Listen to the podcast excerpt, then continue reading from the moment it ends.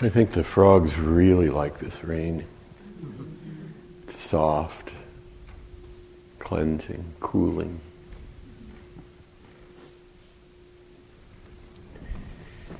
So, Joanna and I will say a few words, each of us, about going home or going away, put it that way. Uh, and then we'll have some time for reflections. Um, I want to just say, uh, going home to uh, sit every day. Take the Dharma with you home. Take a grounding in mindfulness home with you. Keep it alive keep it alive with sitting.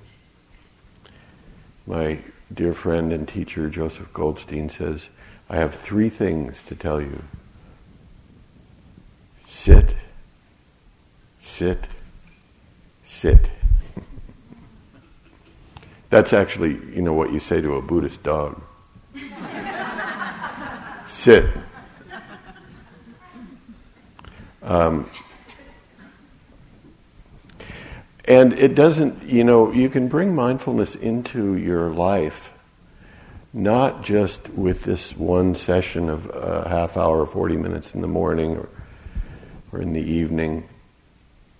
Although that's really, you know, I find it's really important. If I'm going to keep that, the essence, that mindful essence alive, I have to sit every day. And I've recently, after doing a retreat in February, in March, I've been uh, sitting twice a day, sitting again uh, at about five o'clock.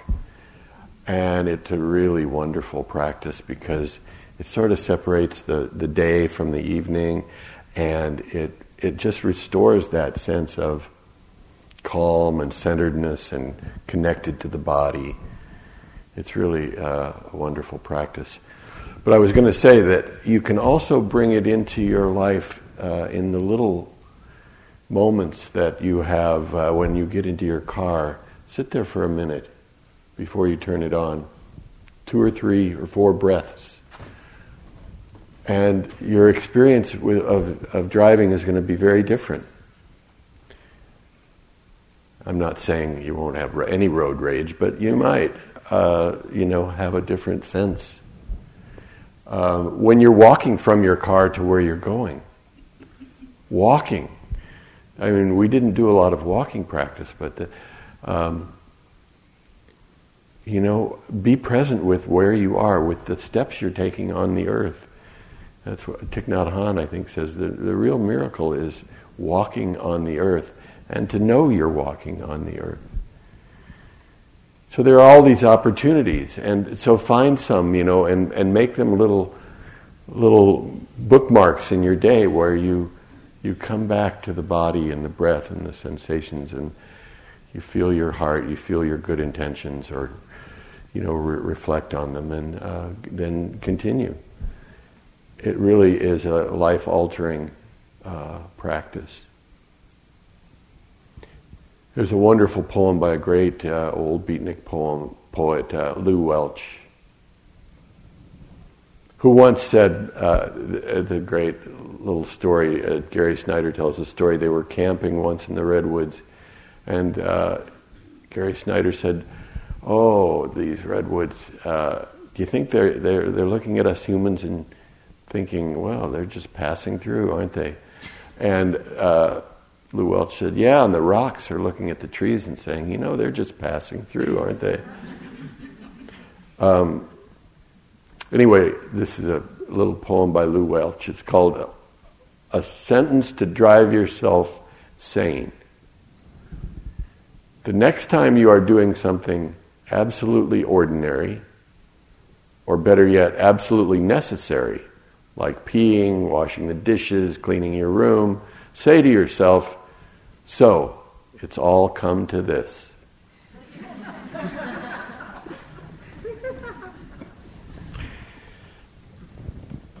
Anyway, I think I've I think I've, I've just about uh, I mean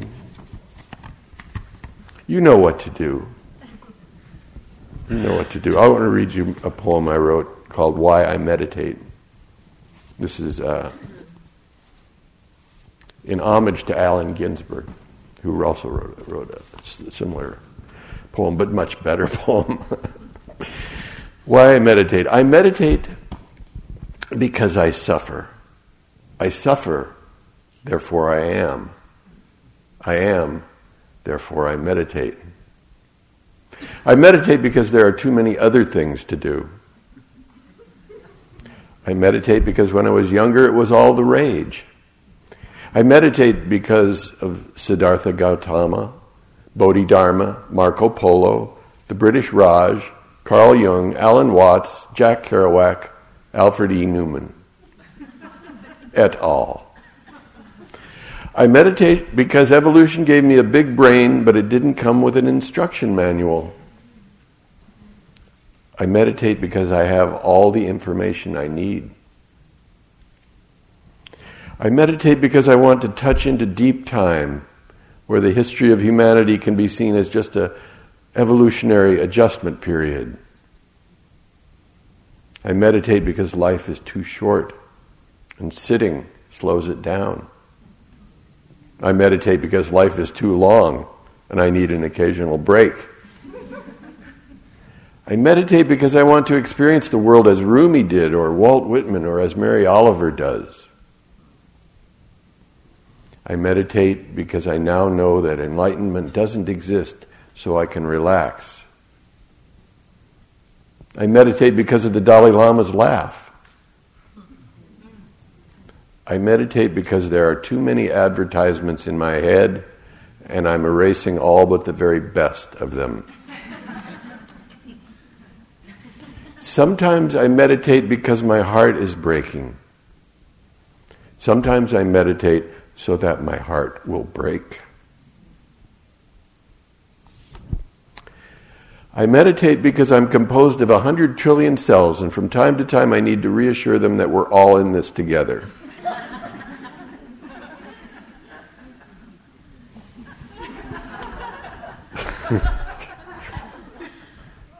I meditate because my country spends more money on weapons than all other nations in the world combined. If I had more courage, I'd immolate myself.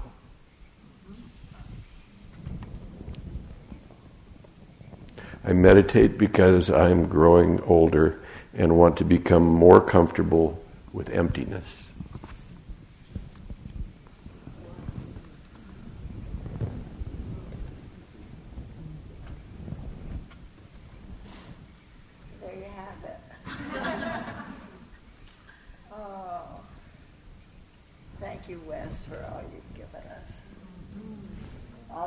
through you. It just has been your practice and now going into a Wes-less world.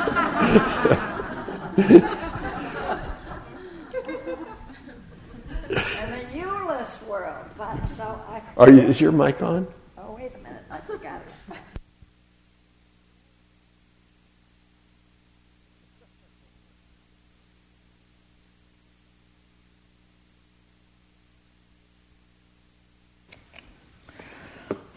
Mm.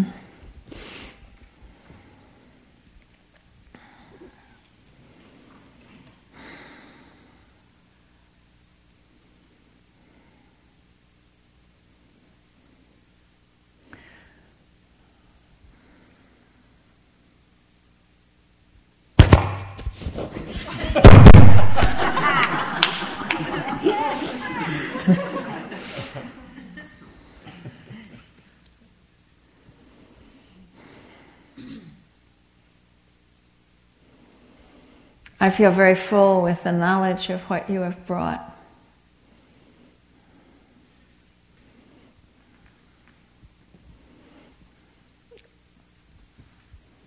My world is richer for knowing that you're in it.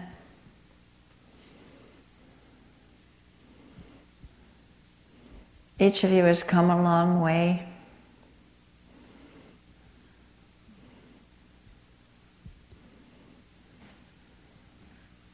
It's been good to be together.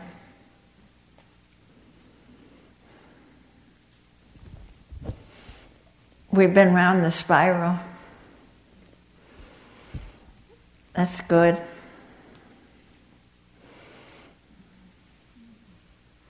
We started with gratitude,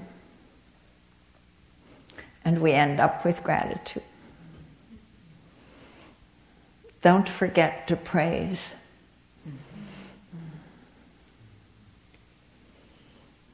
We're actually made for that.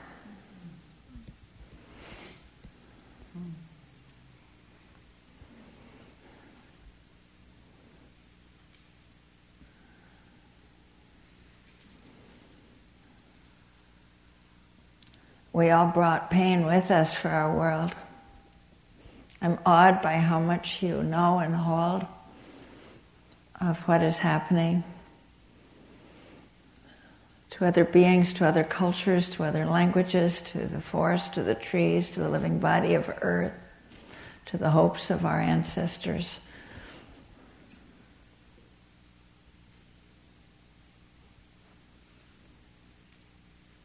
And we befriended that pain here.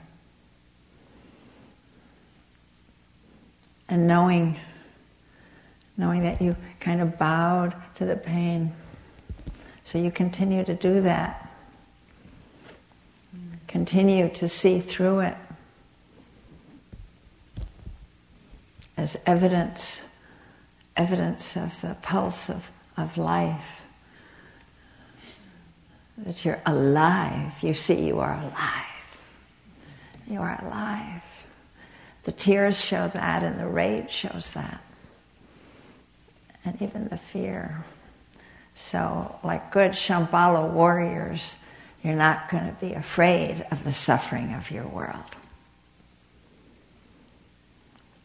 And that opens up the floodgates of so much to pour through you Tears, laughter, same thing. Love, mourning, same thing.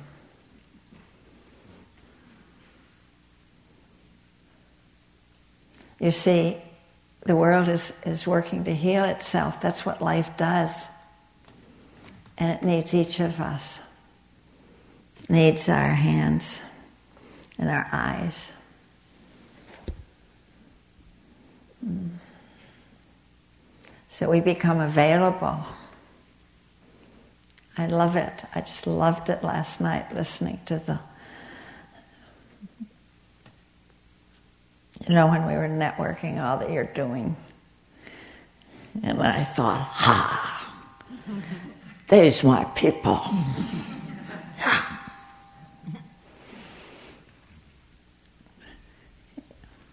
Even if you just sit home and stare at the ants on the deck, that's your there for your world. It doesn't matter so much what you do. You got that yesterday, I think. It's just you hang in there.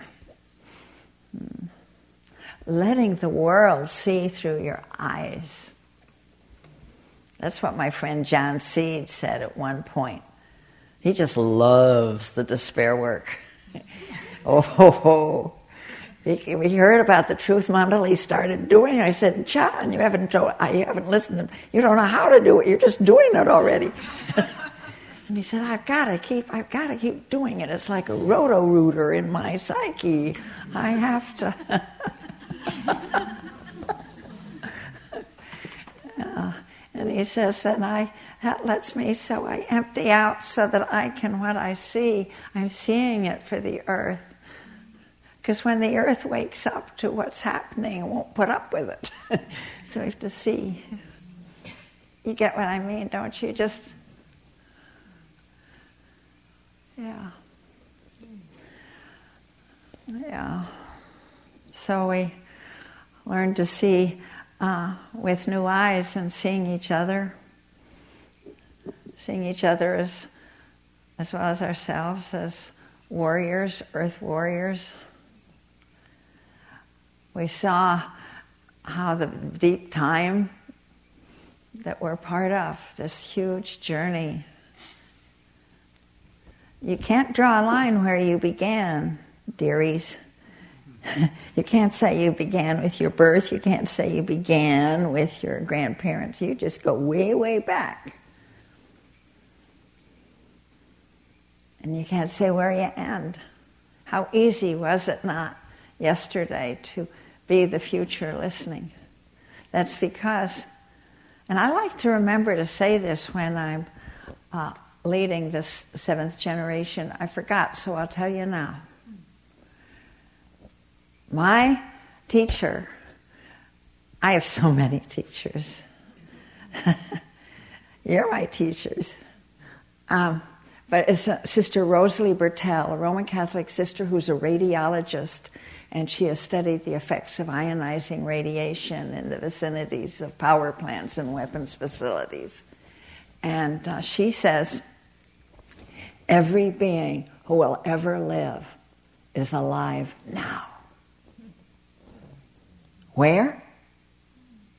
In your ovaries and in your gonads and in your DNA. And our relation to the future, so that's, for, that's what she said. Now I'm saying. our relation to the future has been changed by our technology.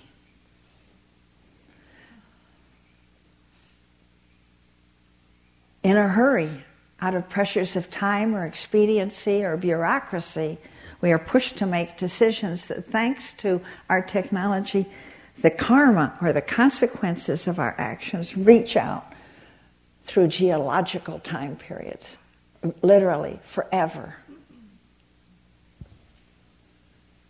And it can happen so quick and last for so long.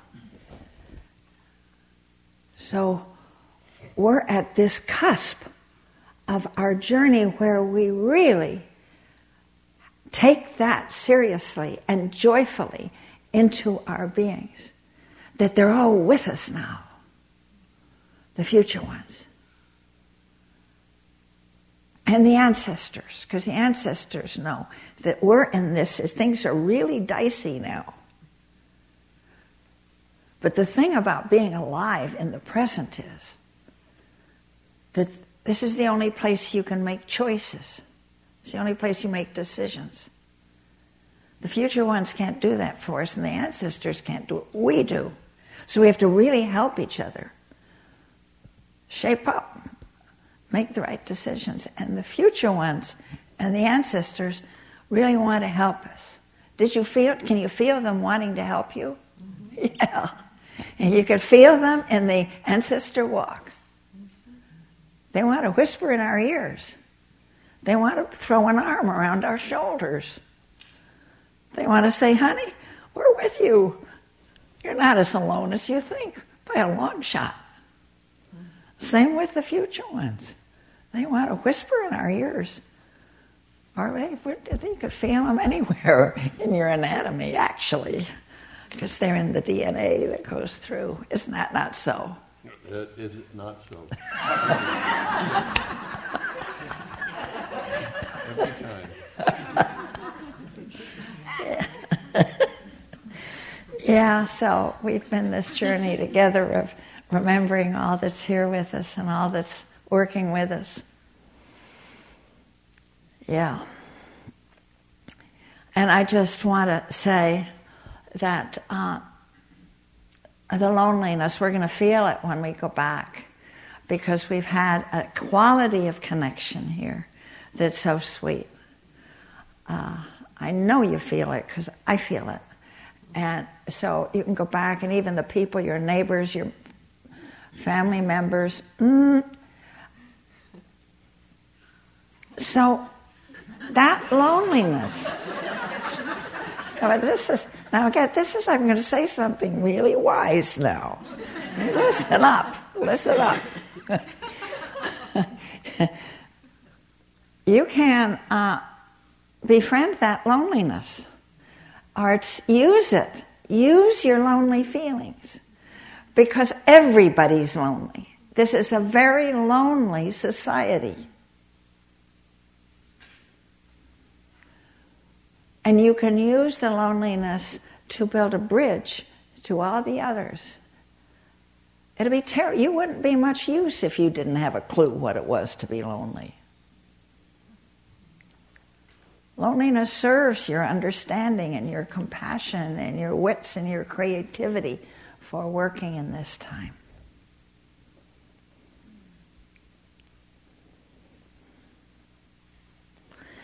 And you also, several of you were talking about feeling that you can't really share your uh, concerns about the world in your communities, in your home, places where you're working, where you're living, that you think seems you're the only one who cares. And, you know, frankly, that's a lot of hooey. Because people do care. The thing is, we can share our. Um, if you're loving people a lot, then it's okay in a way that they uh, don't agree with you. That's saying a lot because, uh, but what, I, what I'm trying to say, wait a minute. I'm trying to say that we're here in this time to connect with each other, not to be right. We're here in this time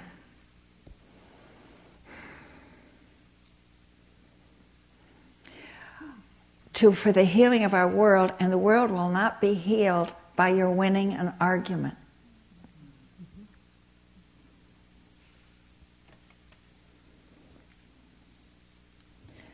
So, just questions.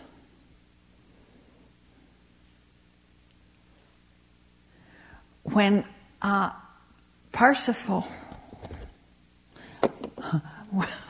when Parsifal, the knight of the King Arthur's Round Table, uh, was out on a quest.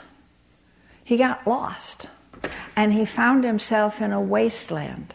It was in Western culture. This was the legend of the Holy Grail, the last legend to come up in our culture uh, about the time of the Crusades. And he, that's where the term wasteland comes from, where Parsifal found himself in this place where nothing grew and uh, and then he found his way to the castle of the Fisher King, and the Fisher King himself was wounded in the groin, as they said, had lost, was in great pain, and had, like the land, lost the powers of regeneration. And a great feast was put on, was uh, rituals were held it was sumptuous and it was beautiful, and no one mentioned the suffering of the king or the barrenness of the land because they were under a spell. The only person who could break the spell was someone who asked cause, was asked there was a phrase that the someone was to ask, What ails you? What's the matter? But Parsifal was brought up to think that it was rude to ask questions, so he didn't. And the next morning, the whole castle disappeared, and he had to find his way home. When he got back to King Arthur's castle, he felt that he had failed somehow. Here was a land suffering, but everyone was walking around on automatic, robot like, as if everything were all right. Nobody was daring to mention the suffering. And into the court rode Kundry, a witch, very smart and very scary looking, with fangs like a boar, but she in gorgeous clothes at any rate, she excoriated Parsifal in front of everybody. She said, You call yourself a knight. Oh, what kind of bravery is that? You find yourself in the wasteland and you don't even ask how people feel about it. So he knew he had to go back. And the way back was long and adventurous, and I wish I had time to tell you, but I'm going to tell you just this that he found his way back. It was the same as before. Fisher King, when he came in there, and he was on his royal hammock, but the, even, there was even a stench to his suffering. And there was, but there they were, everybody walking around as if it on automatic. Business as usual. And Parsifal walked straight to the king, knelt before him, and said, My lord, what aileth thee? What's the matter? How do you feel? And that question of compassion broke the spell. And color came to the king's cheeks, it is said, and he rose from his royal bed healed. The land outside was blooming. The spell had been broken by that act of compassion.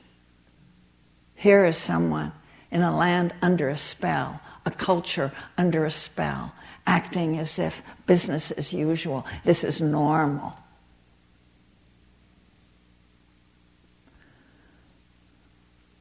I love that story, and we, in, over the years, have actually developed a Parsifal exercise where we go out on the street. We don't ask people what aileth thee. But we say, excuse me, laundromats are good, bus stations. I'm doing a survey. Do you mind I'm doing a survey? What do you consider is the greatest problem right now in the world? How do you feel about it? And so forth. it's great. Uh, so you don't need to win an argument. You need to uh, befriend people, and and you can share share your pain. You know, I'm feeling really at a loss about what's happening to Medicare, they want to take Social Security, you know, or whatever. You can do it in a way that's just saying, you know, I, uh, my, I broke my arm and it's taking too long to heal, or something like that. Just deliver yourself from having to uh, persuade, but more accompany. We accompany each other. So I'm going to close. I didn't mean to go off on that tangent. But it wasn't a tangent, was it? No. Um, I just want to quote something one of you said. This relates to this. Um, I hope I can read it without crying, but that's okay, isn't it? Um, we befriend each other. You know, the Tea Party's full of very lonely people. Okay. This is by one of us after the Truth Mandala.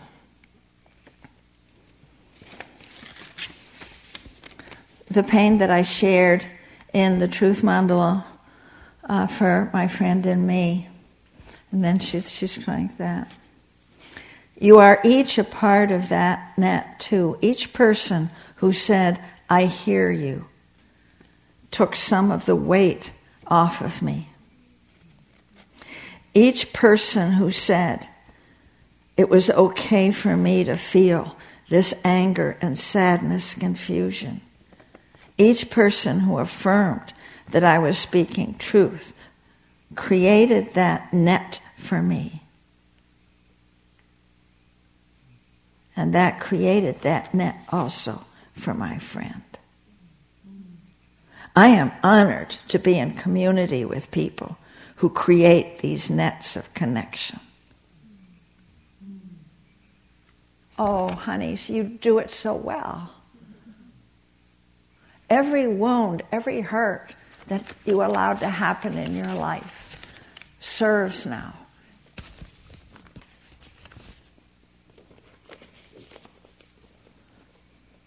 All of us were wounded healers. Okay.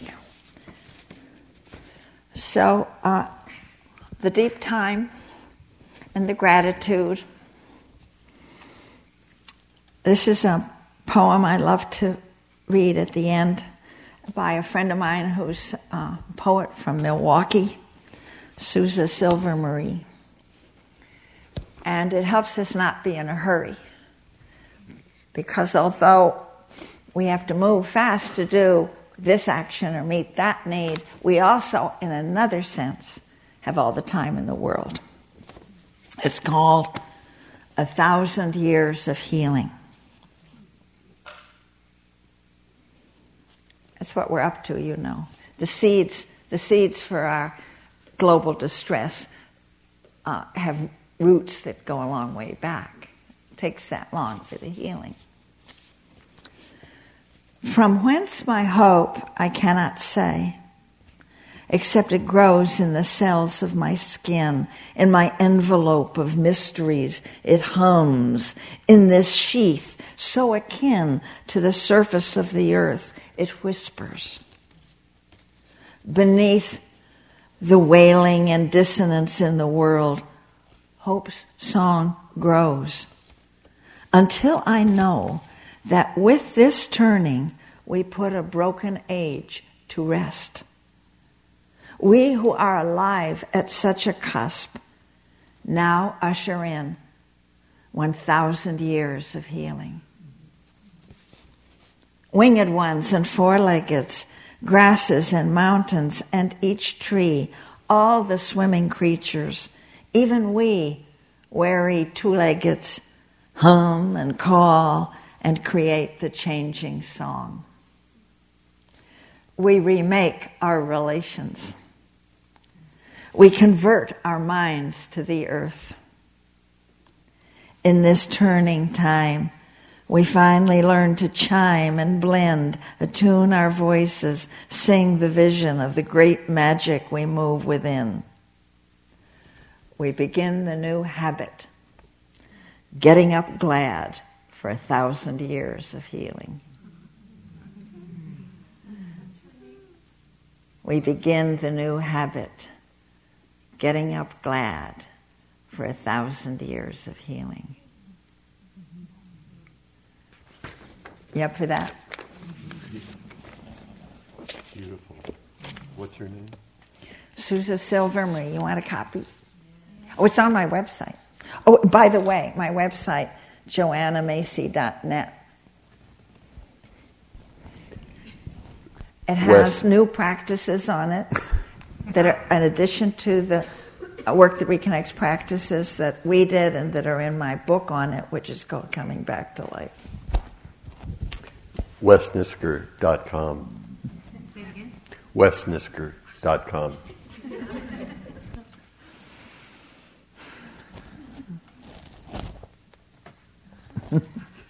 So um, we invite, uh, we have some time. We, we want to leave some time at the end for the dance. Uh, so we're going to close with the elm dance. The, the, elm dance, not not not wild and crazy dancing. Uh, but we do have a little bit of time for some reflections from you. Um, we don't we we, ref, we don't want any praise. Thank we all we know how great we are, and so uh, just limit your reflections to the retreat, what you might have learned, what you feel excited about, or what your heart is telling you right now, what you want to share.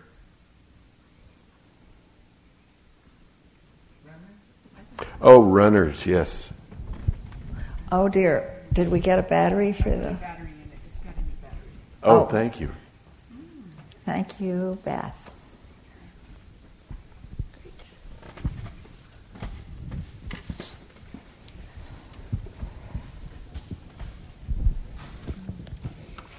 This retreat has been a huge gift to me um, because in the past I've read, I've heard, I've you know been to day longs, etc., and people talk about.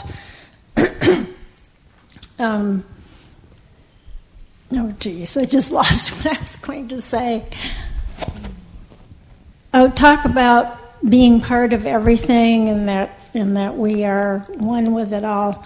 And I think I always have kind of thought, well, yeah, kind of intellectually, yeah, yeah, yeah. Well. But now I really get it. And it's just been a huge, huge perceptual shift for me. that I just value so much. Um, to feel that connection with everyone, everything, the past, the future, it's a huge shift. So I really appreciate it. I appreciate the um, all the words and the explanations, the poetry, the integrating it through the body and moving. Every piece of it has just kind of brought my understanding into almost like a cellular level of knowing. Thank you. Mm, beautiful.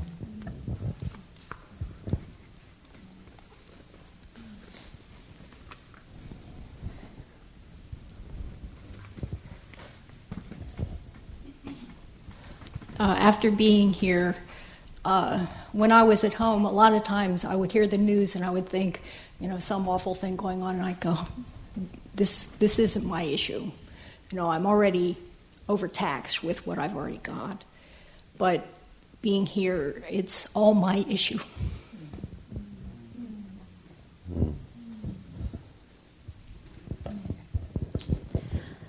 As we're going home now, I start thinking about the work that I do for money, and um, some of it, some of it's very rewarding, and others of it is um, contributing to the Industrial Growth Society because I encourage people in my way to be dissatisfied with their homes. Um, and to speak into the, uh, I encourage people to be dissatisfied with their homes. I'm an architect and a designer, so it's oh. it's good if somebody wants to change something, and and sometimes sometimes it's fine because we are all on the same page about the materials we'll use or reusing things and but other times I, I can't choose my clients and other times they just care more about spending a lot of money and throwing something out that's perfectly usable and and so the other part of what I do is actually I work on restaurants and I love that work because it builds community and it's about food and but then I, I, I get this other work. So, anyway, any wisdom as to what to do when faced with. um, when, when, what you be, what, when what you believe in um, is at odds with what you have to do to sort of live. Uh, I had a, asked a carpenter to come in. Am I on? Yeah. yeah. Uh, to uh, some time back to uh, fix something in the bedroom of the bed, and uh, he was a wonderful Japanese carpenter. He looked like something out of a. He had a Zen quality, at any rate, but he's very good. And so I explained, and he looked at this and he said, "You know, if you order me, I'll do it, but you don't need it." you, this is so, uh, I suppose you could, and I just I think of him all the time, sending blessings to him. Uh, the, you could, I suppose, begin to ask questions about. Have you thought about?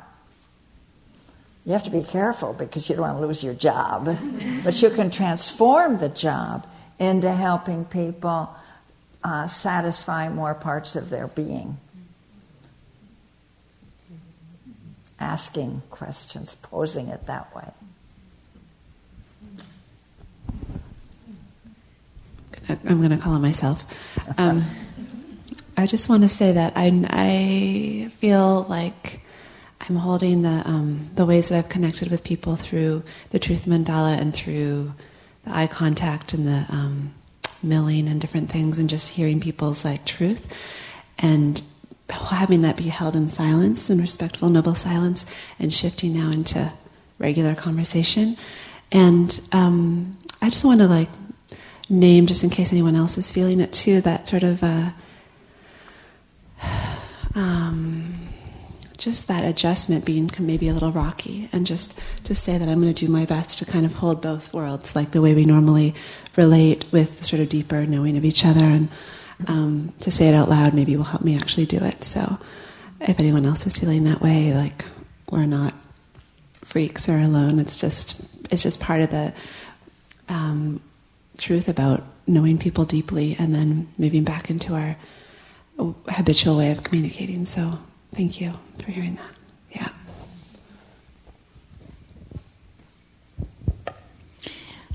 I wanted to tell a story and then read a haiku.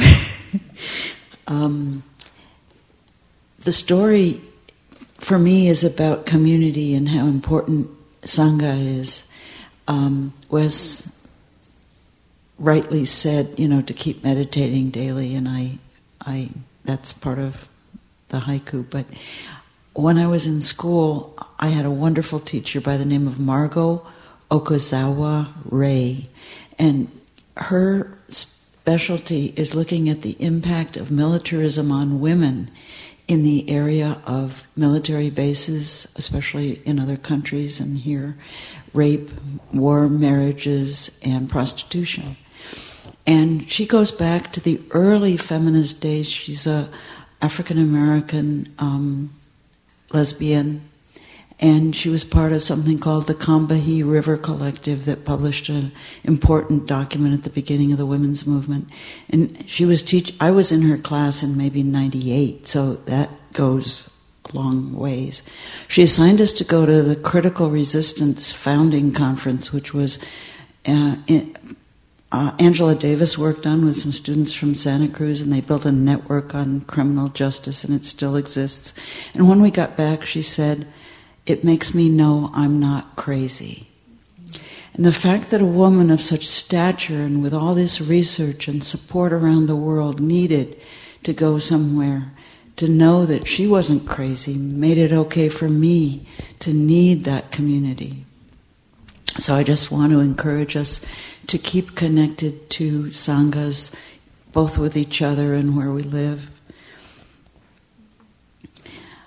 I vow to deepen Om, practice meditation, benefit all beings.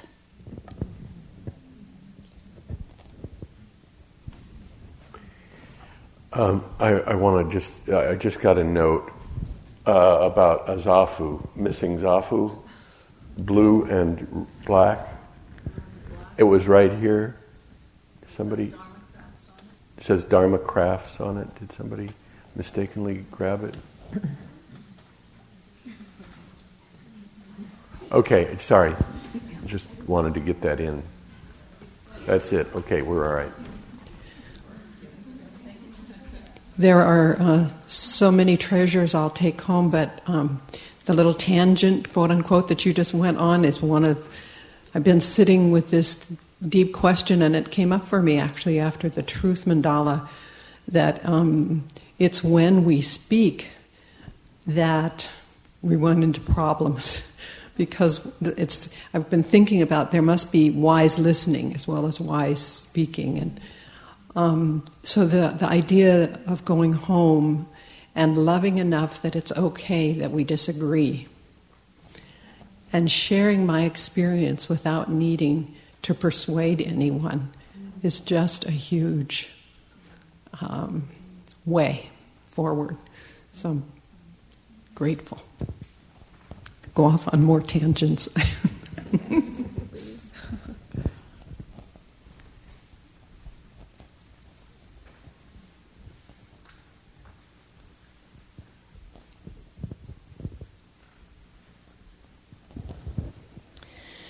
listening to um, about your architecture struggles in the real world um, makes me just want to say how important it is that we go about this from the inside as well as from the outside. And as one who makes periodic forays into the corporate world, into the bowels of the corporate world, um, it is a very lonely place, and it's a very difficult tightrope to walk, to stay true to one's integrity and ideals, and also to be able to stay in the game. Um, and I uh, just recently left my, my most recent um, sentence in the corporate world and um, am on somewhat of a sabbatical. But uh, it was with great ambivalence that I left, and I actually met with the CEO of the company the last day I was there. And I told him that and said, you know, I have a lot of ambivalence about leaving. I, I love the families I work with. I was an administrator of an assisted living facility for a large organization. And um, I said, I love the, the staff and the families and the relatives, but in this environment, I'm afraid I'm going to lose my humanity. And um, I felt like I was abandoning all of these people who um, still call me and beg me to come back, um, which just pulls at my heart because I felt like I was really living who I was and bringing them something. You know, when we talk about AT and all that, I agree. AT and T makes me have seizures, but. Um, but 90% of the people out there in the world are, are working so hard and making $10 an hour. And it's, we almost, um, I'm not a sensationalist, but it's almost like we've got this slave society of, of all these people who are making low wages and a few who make a lot. But um, so when you're on the phone with AT&T and you're on hold and you're being passed to your 15th person, remember that there are, there are people out there who really are trying to live with integrity and to treat people with respect and to bring some heart and compassion to what is very, a very lonely and empty existence. Know, I sit in a room of 30 executives, and it's just profoundly sad to just, I, I just look around the room and say, where have their souls gone? And the last day there, I met with the CEO. I also met with my immediate supervisor. And all I could do was look at him and say, Are you okay? You know, you have such a flat affect. I don't know how to communicate with you. Um, but it was safe enough to do that. I was leaving, you know. but remember us, you know, and Michael, who works for the government, you know, because um, change can happen from within, but it's really, really hard. And I appreciate all of you holding this space and remembering when you're screaming corporate America that there's some of us, you know, lonely, trying to be warriors on the inside. Thanks. There are quite a few others that need to that would like to speak. So right. So let's, let's a, yeah. let's keep it a little uh, shorter. Hi. Um, I just wanted to say how incredibly validating and inspiring this retreat was for me. Um, I did leave the corporate world about 15 years ago and changed careers to become an acupuncturist and herbalist, um, which I love. And uh, but I still get plagued sometimes by the voices because I'm surrounded by them in the culture and from my family that um, I could be making more money. I um, I was in a situation where I was making good money and had uh, retirement and benefits and all that kind of stuff. Now I have no savings, no retirement, no can't afford health care. Um, but I love what I do and and I feel that it's right because it's natural and before I was using nasty petrochemicals. I didn't like thinking about what they were doing to me, what they might be doing to the world. And this retreat just really helped to validate my path and what I'm doing for me.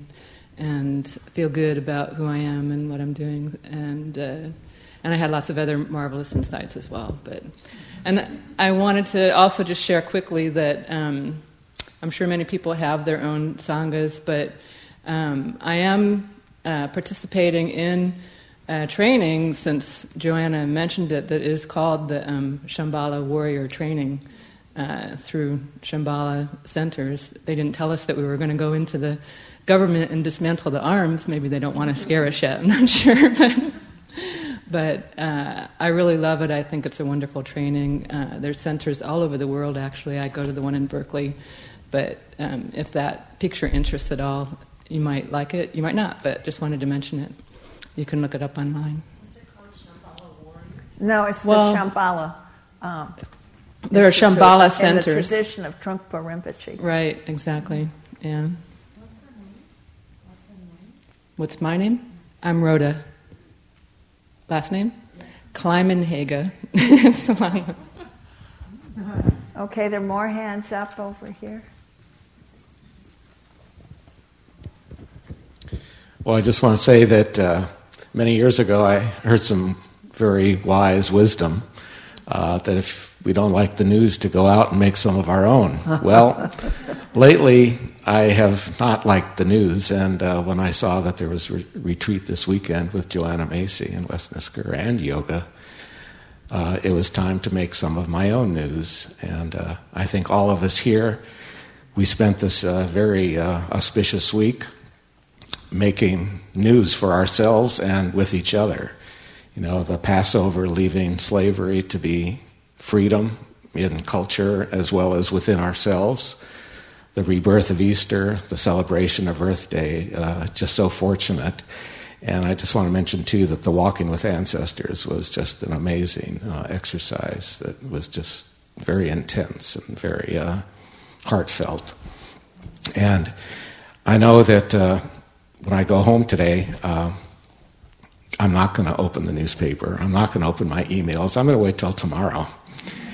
And I just want to be with the spirit of today and this week. And I know on tomorrow morning I will open the newspaper and I will not like the news.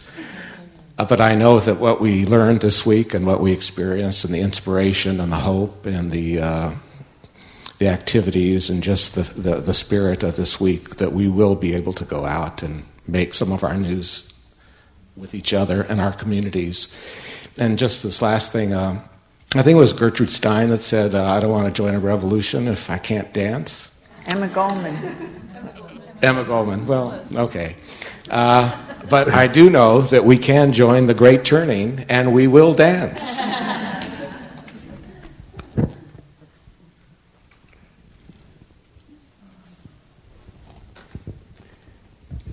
Uh, I haven't spoken at all yet at this retreat, but I just wanted to say that I found the elm dance the most moving experience, and I think chiefly because it was without words, but it touched me very deeply. That's a good lead, Joanna. Joanna. Joanna.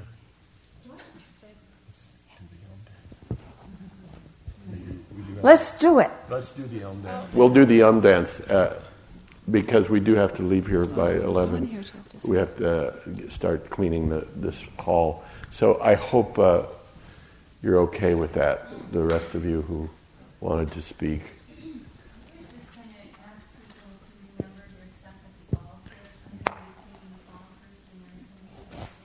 Okay. The, the word altar. is to remember, remember your, your things at the altar. And I, I meant to say that was a beautiful altar that you created and uh, really, really moving. So thank you for that. Could we just for a moment before we stir, let's just take a minute to be still. Feel the kind of silence we make together.